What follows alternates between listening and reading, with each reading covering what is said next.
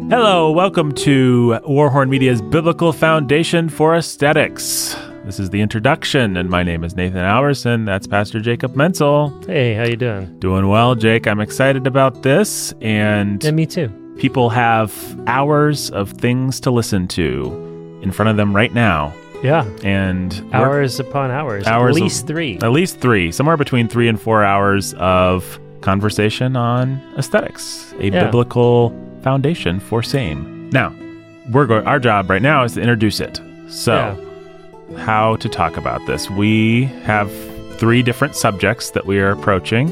We're we're talking about aesthetics in literature, music, and film, cinema, as a way to think about aesthetics in general from a biblical perspective, and also we get real specific about what's unique about each of these artistic mediums, mm-hmm. how they can be used for good or for ill.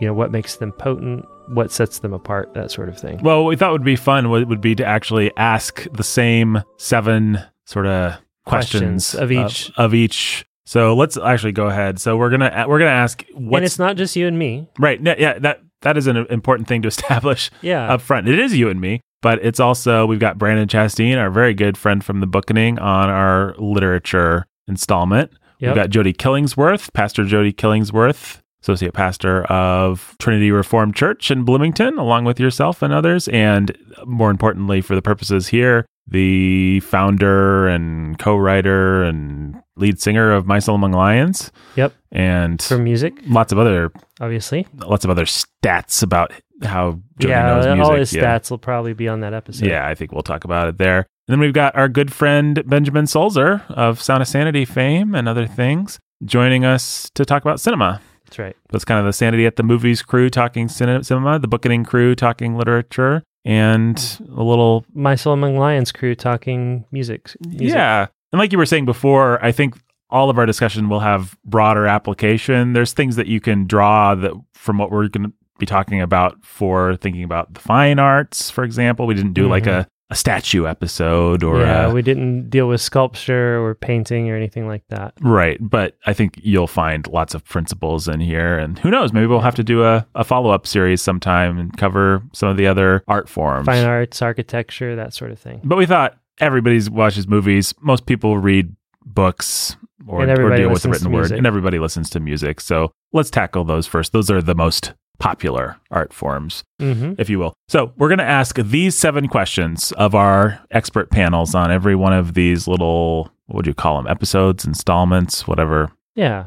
Yes, I would. You would call it something. Jake, I would, would call you, it you would use yes. some word to describe this. I would, yes. so first we're going to ask what's distinct about the medium? What is distinct about movies? What is Yeah. distinct about literature? What is distinct about what makes literature literature? What makes cinema cinema? What makes music music? What sets it apart from any other artistic medium? Why is it special? which is an interesting question. I mean, we'll talk Why about it a it, thing? but like with cinema, one of the things we ended up talking about is it actually does a lot of things. Like it includes music, it includes the written word, it includes all these different elements. And so, Or it can. or it can. Does it have to? Does it have to? What's the most essential thing about cinema? But what uh, one end of the conversation, and then, but what is possible with cinema at another end of the question? Right. And it's the same thing for music. Music is music, but then music is always, almost always in popular forms connected to words. But the limitations of music are solid in a way that they aren't with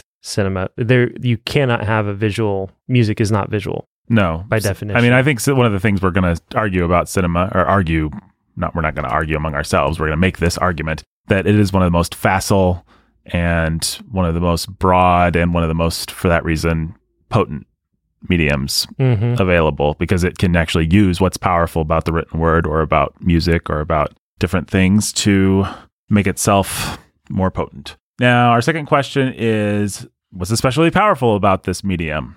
And so you can see, even as we're talking about it, how the one one question leads into the next question. Yeah, almost every question is inherent inside every other question. That's what we found. Yeah, when you start to talk about, and it becomes obvious once you once you start to think about it. Mhm. So once you start to talk about what makes music music, you are beginning to talk about what makes music powerful. Exactly. That thing that is most essential to that art form is its potency, is its what makes it powerful in and of itself. And when you talk about what makes something powerful, you're also talking about our third question, which is what makes something dangerous. Yep. What are the dangers of, in this case, cinema, literature, and music?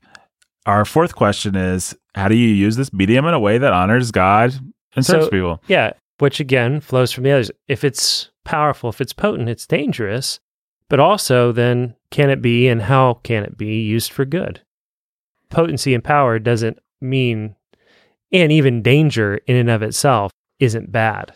Danger goes along with power, and dangerous things can be powerful things for good or evil. A sword can be wielded by a king or by a psychopath. It doesn't say anything much about the sword. It says a lot about the king or the psychopath. Yep. I guess that's, that actually is an important thing to say up front because one thing we're not doing is making the argument that art is bad Or, that, any of these mediums are intrinsically bad. and we're going to talk pretty seriously about some pretty compelling reasons to be very careful About any each of these mediums. about each of these mediums. And the, I mean, wh- when we get when we're answering that third question, what makes the medium dangerous? I think we'll verge sometimes on sounding like, well, why bother? Actually, Mhm.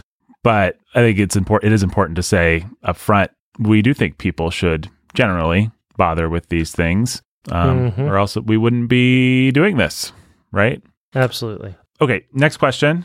Question number five. Eh, This is tied to the other ones. Like I said, they all kind of overlap, but how is the medium most often abused? So, what's the difference between what makes the medium dangerous and how is the medium most often abused? Well, the difference is we get into some very specific things in the case of how it's abused that uh, we try to give you some actual practical handles for understanding the misuse of a medium in your own life. And so it's the difference between saying say that music has the uh, the power and the potency and the danger of moving your heart in all kinds of different directions versus coming back and saying a lot of music is used to acclimate you to Mhm. sensual to sensuality. say. Right. And this is how it works. So, in the first case, music, even when done well, might pose these dangers, certain just simply because of its potency, because of the way it works. In the second case, it's like, here's how a bad person is actually intentionally Doing this. putting it to a bad end um, Right now. Here are the most often, and the, here the here are the Here's some examples. here are some examples. The way the way to the things to look out for. Uh, and then questions six and seven, I think, are really fun. If you could say one thing to any aspiring practitioner of this medium, what would you say? So we're gonna just say, you know, if we're gonna talk to a budding novelist or filmmaker or musician, what would you say? hmm And then question number seven, if you could say one thing to any partaker of this medium, so anybody that watches movies or so we're going to put all of our panelists on the spot and make them have to give an answer to that question, which is always fun because people are first instinct is always, uh, Yeah. I don't know, one thing. Haven't we just said everything? So yeah, these are some fun conversations. I know I had a lot of fun working on them. And what I think that listeners, no matter what where they're coming from, if they're longtime fans of the Bookening or Sanity at the movies, they'll hear a lot of familiar things. They'll also hear some new things. Mhm. In some ways, this is the pulling together of a lot of work we've been doing together and working through and thinking through over the last five years. And in other ways, it's it's us pressing forward, pushing forward. Yeah, it's nice to have it all in one place because, yes, if you listen to the Bookening, you'll see certain themes emerge, certain ideas that we've been playing with and hashing out and hammering on, or Sanity at the Movies, or certainly you don't get to see this process as much, but behind the scenes as we think about the Psalms and the music settings and all, the, Or we're writing the Ville. or, or we're writing the Ville, you'll see a lot of things that are familiar, but we actually haven't ever had the chance to put it all together before. Not in an intentional way. in an intentional way. Should certainly We've talked through a lot of these things and worked through a lot of these things together, but most of that's been in conversation with a particular book or movie or uh, music project or something like that. Yeah, and it's a little bit different saying, Or well, writing here's, here's all the or- things we think about the Little Mermaid say, but then having to step back and say, okay, how would you actually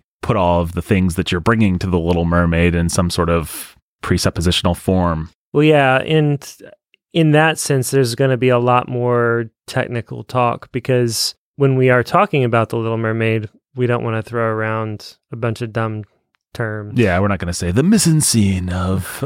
we, we might say the mise-en-scène we might talk about what mise-en-scène is or Right. is not, or if it's even a thing. Right. When we talk about cinema hmm in this sort of setting, but Right. we're not bringing that concept up in uh, Little Mermaid discussion. Yeah, I mean, uh, one thing we do try to do is make our podcasts accessible. So we don't just want to throw terms around. I came up with a rule early on in Sound of Sanity, which is don't say the name Kierkegaard without saying something about who Kierkegaard is, because I'd like people that don't know who Kierkegaard is to like us and listen to us.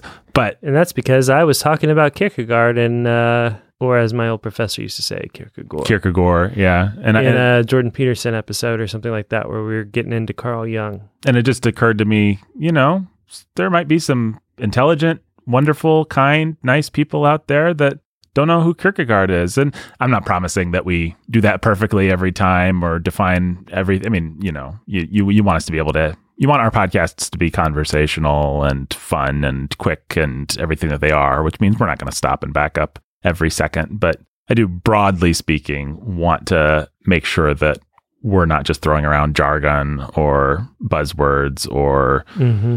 references that you might not get. But this is our chance to define some of that stuff in a controlled environment. So it was a lot of fun. All these conversations, it was like, I wish we could have gone another hour or something like Mhm. that. So anything else to say? Jake, if there's one thing you could say to any aspiring listener of Warhorn Media's biblical foundation for aesthetics, what would you say? Uh, pull out a pencil and paper as you go through. yeah. as an inside joke. You'll well, get- you'll get yeah, that no, later. I think But it's, a, that's like a, that's foreshadowing, folks. it's some for yeah, it's less of a joke than it is foreshadowing. yeah. Almost all of my application at that particular point is be an active participant. Be active. be an active reader, be an active listener, be an active watcher. And so pull out a pencil, read with a pencil, listen with a pencil, watch with a pencil is my shorthand for saying, hey, find some way to discipline yourself to be active. If you can't be active and discipline yourself to be active in your head, or even if you can, at times one of the best things you can do is pull out a pencil and a piece of paper, a pen and piece of paper, and force yourself to engage Mhm. not take notes in a dorky passive way where you're recording things but actually why did that happen Mhm. why did they what what was that what is what does this even mean why a chorus here and why Yeah. why those lyrics there if you, really if you could sum up everything. Why does every shot that has so so and so in the frame looking up at him? Why did they put this in chapter one? The story could have started a month back. It could have started a month forward. Why why not start here? Why did that girl walk across the front of the screen just Mhm. now? Somebody made that happen. Somebody made that happen. I mean really if you could sum up